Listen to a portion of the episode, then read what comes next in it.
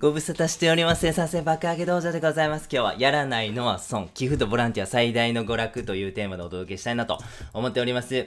あなたが貧乏であってもお金持ちであってもぜひ寄付とかボランティアですね。これ積極的にやっていただければと思います。はい。あなたの、えー固定的な観念、イメージ、こんなものお持ちじゃないでしょうか。ボランティアに関しましては自己犠牲やと。寄付に関しては金持ちの罪滅ぼしやと。そんなね、イメージ持たれてる方いらっしゃるかもしれません。もちろん違います。本当のことを覚えて帰ってください。ボランティア寄付というのは最強の娯楽でございます。快楽を生んでくれます。幸福感を与えてくれることなんです。はい、この事実覚えて帰ってくださいね。データをご紹介します。一つ目です。寄付のように他者に利益を与える行為行動をする人は幸福度が高い傾向にある。二つ目のデータは自分のためにお金を使った人よりも他人のためにお金を使った人の方が平均的に幸福度が高まったということでございます。はい、ここのデータからわかることをね、私なりにちょっとまとめさせてください。利他的行動はその人を幸福にするということでございます。利他的行動というのは他人を幸福にする、他人を幸せにする行動ということですね。この利他的行動はその人を幸福にするんです。運動したら汗かきますよね、皆様。疲れたら眠たくなるというふうに思うんです。ボランティア寄付したら幸せになる。まあ、それくらいね、自明の利なんですよね。もう何でしょう、体のシステムとしてそうなってるみたいな。あの、え、ちょっと疑問あるんです。はいはい、先生、先生、先生。あの、なんで運動したら人間って汗かくんですか？うーん、まあ、なんでしょう。まあ、いろいろ説明はできるね。なんかこう、熱をこう、体に出すためにとか。まあ、でも、それ以前になんか人間ってそういう風なシステムで動いてんのよって感じにね、先生答えてくれると思うんですけども、まあ、それくらい当たり前のことなんですよ。ボランティア寄付したら幸せになる。それは、運動したら汗かくのと同じぐらい当たり前の行動なんですね。利他的行動というのはその人を行動にする。えーその人を幸せにすると。これめっちゃ当たり前のお話なんです。ちょっとね、仏教のカルマ的な法則からですね、ご説明させてください。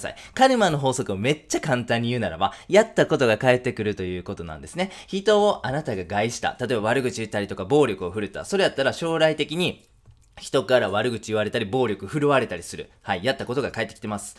はい、人を幸せにする。例えば、えー、なんか落ち込んでる人をね、慰めてあげたとか、なんでしょう。具体的に、何でしょうね、お金とかでその人の貧困を救ってあげた。まあそういうふうに人のことを幸せにするということは、それは将来的に自分が貧乏になった時に助けてもらえたりとか、あの、落ち込んだ時に慰めてもらえる、そういうことなんでございますね。宇宙というのはですね、じ、あの、状態プレイにしたいというね、物理法則働いてるんですよ。だから、僕たちが日々生きるということは、この宇宙に対して変化をね、えー、生み出すことになりますよね。例えば行動することによって、えー変化が生まれて、それっていうのは宇宙からしたらそれをプレイに戻すという働き、反対の、ほ、あの、力が働くということなんですよ。だからこそ、人を幸せにしたら幸せにしてもらえる。これは当たり前の話なんです。この、えっ、と、カルマの法則っていうのはめっちゃ物理学的な発想なんですね。それをこう仏教的にこんな法則がこの宇宙を支配してますよ。カルマの法則ということでございます。はい。ボランティアとか寄付の家宝でございますね。ボランティアとか寄付したらどうなんねんというその結果なんでございますが、この他人の役に立てたとかね、実際にこの自分の行動で他人が恩恵を受けてくれたと。まあそういうことっていうのはですね、まあ、具体的に他者に貢献したというこの自己承認を満たしてくれるわけなんでございますよ。はい。嬉しいですよね。自分というものの存在で他者に何か利益があった。そして他者からありがとうと言われたりとか、他者から助かりましたみたいな感じで言われる。もうこれめっちゃ嬉しいことですよね。これがボランティアの家宝です。そして寄付ボランティアというのはですね、あの、繰り返しになりますけど、金持ちの道楽でも時間潰しでもないんですよ。もう幸福感がをあなたにもたらしてくれる幸福感を感じるために具体的でいっちゃん簡単な方法なんですよ。もう一回言わせてください。あなたがもし幸福感を感じたいならボランティア寄付してください。なぜかと申しますと幸福感を感じる具体的でいっちゃん簡単な方法なんですよ。だからこそだからこそですよ。手っ取り早く幸せになりたいとあなたが考えるんであれば、ボランティア寄付、これはやらない手はないということでございます。ぜひやってください。ということで、具体的実践ね、えーちょっとステップをね、踏んでやっていきましょう。まず一つ目のステップは、自分が関心ある活動を調べてください。はい。えー企業の活動としては利益が出ないけど、でも社会にとってすごい意味あるよね、意義あるよね、そういう活動するのを非営利団体、NPO なんか言ったりしますけどもね。はい。例えば動物の殺処分とか、幼い命を助けるユニセフみたいな活動とかね、自然保護を、えメインでやってますみたいな、いろんなね、NPO とか団体があるというふうに思うんです。自分がね、この社会問題に対してこれはどうにかしたいなと、まあそういうふうな関心がある活動をまず調べてください。そしてですね、それが見つかったら小さく寄付するなり、ボランティアするなりして、その活動にね、参加してみてください。この寄付をね、ちょっと例にとって考えますけども、最初ね、あの、小学から始めてください。あんま無理しないでくださいね。あの、いきなしね、なんか、もうそれこそ家計の、そういうの月のね、あの、収入の50%寄付する。そうなったらもう普段の生活ちょっと破綻してしまいますからね。無理はダメです。苦痛を感じるのはちょっと大きすぎる額だというふうに思うんで、もう最初は痛くない金額から始めてください。あ、そ、そういや寄付したっけぐらいに忘れてしまうぐらいの額額からですね、スタートするのがいいというふうに思います。大丈夫です。安心してください。自然にですね、この寄付の額というのは増えていきますんでね、別に最初は大丈夫です。もう一番最初大切なのはやっぱ01だというふうに思うんですね。えー、寄付しないという0円の状態からですね、寄付する1円の状態。額ってね、すごいその1円だけっていうめっちゃビビったるもんですけども、この01ってすっごい重要なステップだなと僕は考えてまして、で、その1さえね、その最初のステップさえ踏んでしまえば大丈夫です。もう次第に増えます。もうね、あなたはその寄付っていうね、快楽から逃れることはできない。もっともっとと。シャブチェの人がもっと求めるかのようにあなたもね、寄付の額が増えますんで、そこはご安心ください。はい、3番目、継続するということでございますね。これは全然もう努力とかする必要ございません。もうき、えー、自然に自動的にね、継続できるというふうに思います。なぜかと申しますと、えー、寄付ボランティア快楽なので、ということでございます。はい。あなたがですね、この世界に生まれてきた意味とかね、えー、あなたがこの世界に生まれてきて1ミリでもね、この世界に貢献できたっていう自負はございますか？はい。もしないんであればぜひね、寄付とかボランティアしてほしいなというふうに思います。なぜかと申しますと、あの、この寄付とかボランティアという行動はですね、もうほんとビビたる、もう1ミリでもいいんですが、この世界とか他者に、他人にとってですね、メリットになる行動なんでございますね。これが最高の快楽なんですよ。生まれてきてよかったなと心から思える行動なんです。動物の殺処分を例にとるならばですね、自分が、えー、例えば1万円寄付しましたと。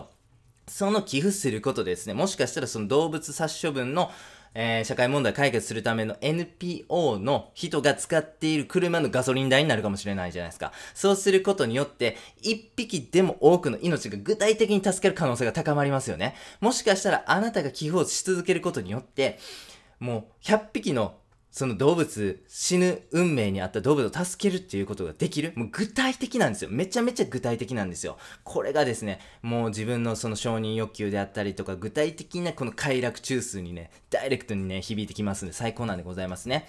寄付っていうのはですね、こう仏教的な観点で申しますと、財政というね、行為として説明できます。財政というのはですね、例えばこう仏教のね、お寺さんとかね、その偉大な聖者とかにね、こう、物品を、えー、お布施することによってですね、徳を積む行為なんでございます。はい。大谷翔平選手、皆様ご存知だというふうに思います。2021年時点ではですね、ほんとすごいです。もう MVP、MVP とね、もう観客の皆さんのちゃんとでね、スタジアムが揺れておりますが、この大谷翔平選手の有名な習慣としてゴミ拾うっていうのがありますね。ゴミ拾ってね、あの、ユニフォームのポケットに入れてる姿みたいなね、よく写真で写されてますけども、この大谷翔平選手がやってるゴミ拾うという行動も徳を積む行動なんですね。はい。このゴミ拾うってね、めっちゃビビたるものなんではございますが、それによって恩恵を受ける人いますよね。そういう風にですね、徳というのを地道に地道に積み上げていくことによってですね、大谷選手の今の成功にですね、ちょっとは貢献している。これ間違いないことなんです。徳というのはですね、現象を動かすエネルギーと定義されています。はい。そして幸福の源でもあるんです。徳がたくさんあればあるほど、あなたは現象を動かすエネルギーをたくさん持ってることになりますし、あなたが徳をたくさん持ってれば持ってれば持ってるほど幸福感を感じやすいということなんです。徳があれば何でも成功できる。これ仏教の考え方なんです。で、徳っていうのは先ほども申しましたけど、財政という形で寄付で積めるんですね。で、もしあなたがですね、この寄付ということを継続し、どんどんどんどん加速させていくならば、徳というものを積み続けることができるんです。徳は現象を動かすエネルギーなので、目標が叶うようになります。徳は幸福の源なので、人生がうまくいきますし、幸福感を感じやすくなると。もうね、人生の攻略法を一つ、あの、教えてくれもしね、言われるならば、徳というふうにね、僕は答えるというふうに思います。徳ね、ぜひ積んでください。そして、徳の積み方で一番手っ取り早いのは、財政、つまり寄付ですね、とかボランティアですね。これが一番いいというふうに思いますんでね、ぜひやってみてください。ほんとね、ここまで聞いていただきました。皆様めっちゃね、稀有な存在だというふうに思います。そしてここまで聞いていただけるといういうことは、1ミリであったとしても、寄付ですね、あとボランティアですね、これに興味をお持ちだというふうに思います。ここまでですね、この寄付ボランティアのメリットを把握しておいてやらないなんてありえないです。損です。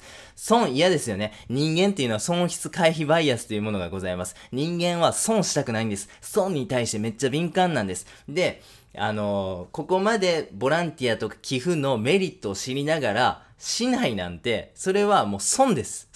あなたの人生においてめちゃめちゃ重大な損失になります。損しないでください。損しないために皆さんも寄付ボランティアしてください。もう騙されたと思ってやってみてください。絶対あなたにメリットがあります。もうこれは確信を持って言えます。ぜひやってみてくださいという内容でございました。最後にやってみようのコーナーでございます。寄付とボランティア最大の娯楽というテーマでお届けいたしました。ぜひコンビニ横のコンビニのレジ横のですね、えー、募金箱ですね、ここからスタートしていただければというふうに思います。最強習慣でございます。もしあなたが生産性を上げたいんであれば、運動を欠かすことはありえません。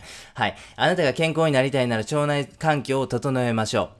そして、あなたがもし幸せになりたいならボランティア寄付、これやってください。もうめっちゃわかりやすい因果関係ですよね。1たす1は2ぐらいわかりやすいというふうに思うんです。もしあなたが幸せになりたい、今私不幸やわ、今なんか全然うまくいってへんわ、なんか人生辛いわ、まあそういうふうに考えてて、幸福になりたいなと考えてるんであれば寄付ボランティアですね。あなたのできる範囲からでいいのでぜひやってください。絶対あなたの人生好転させてくれますし、めっちゃ簡単で手っ取り早い方法だというふうに思います。もうこれはまあ間違いないというふうに断言させていただきます。ぜひやってください。本日は以上です。ですありがとうございま。した。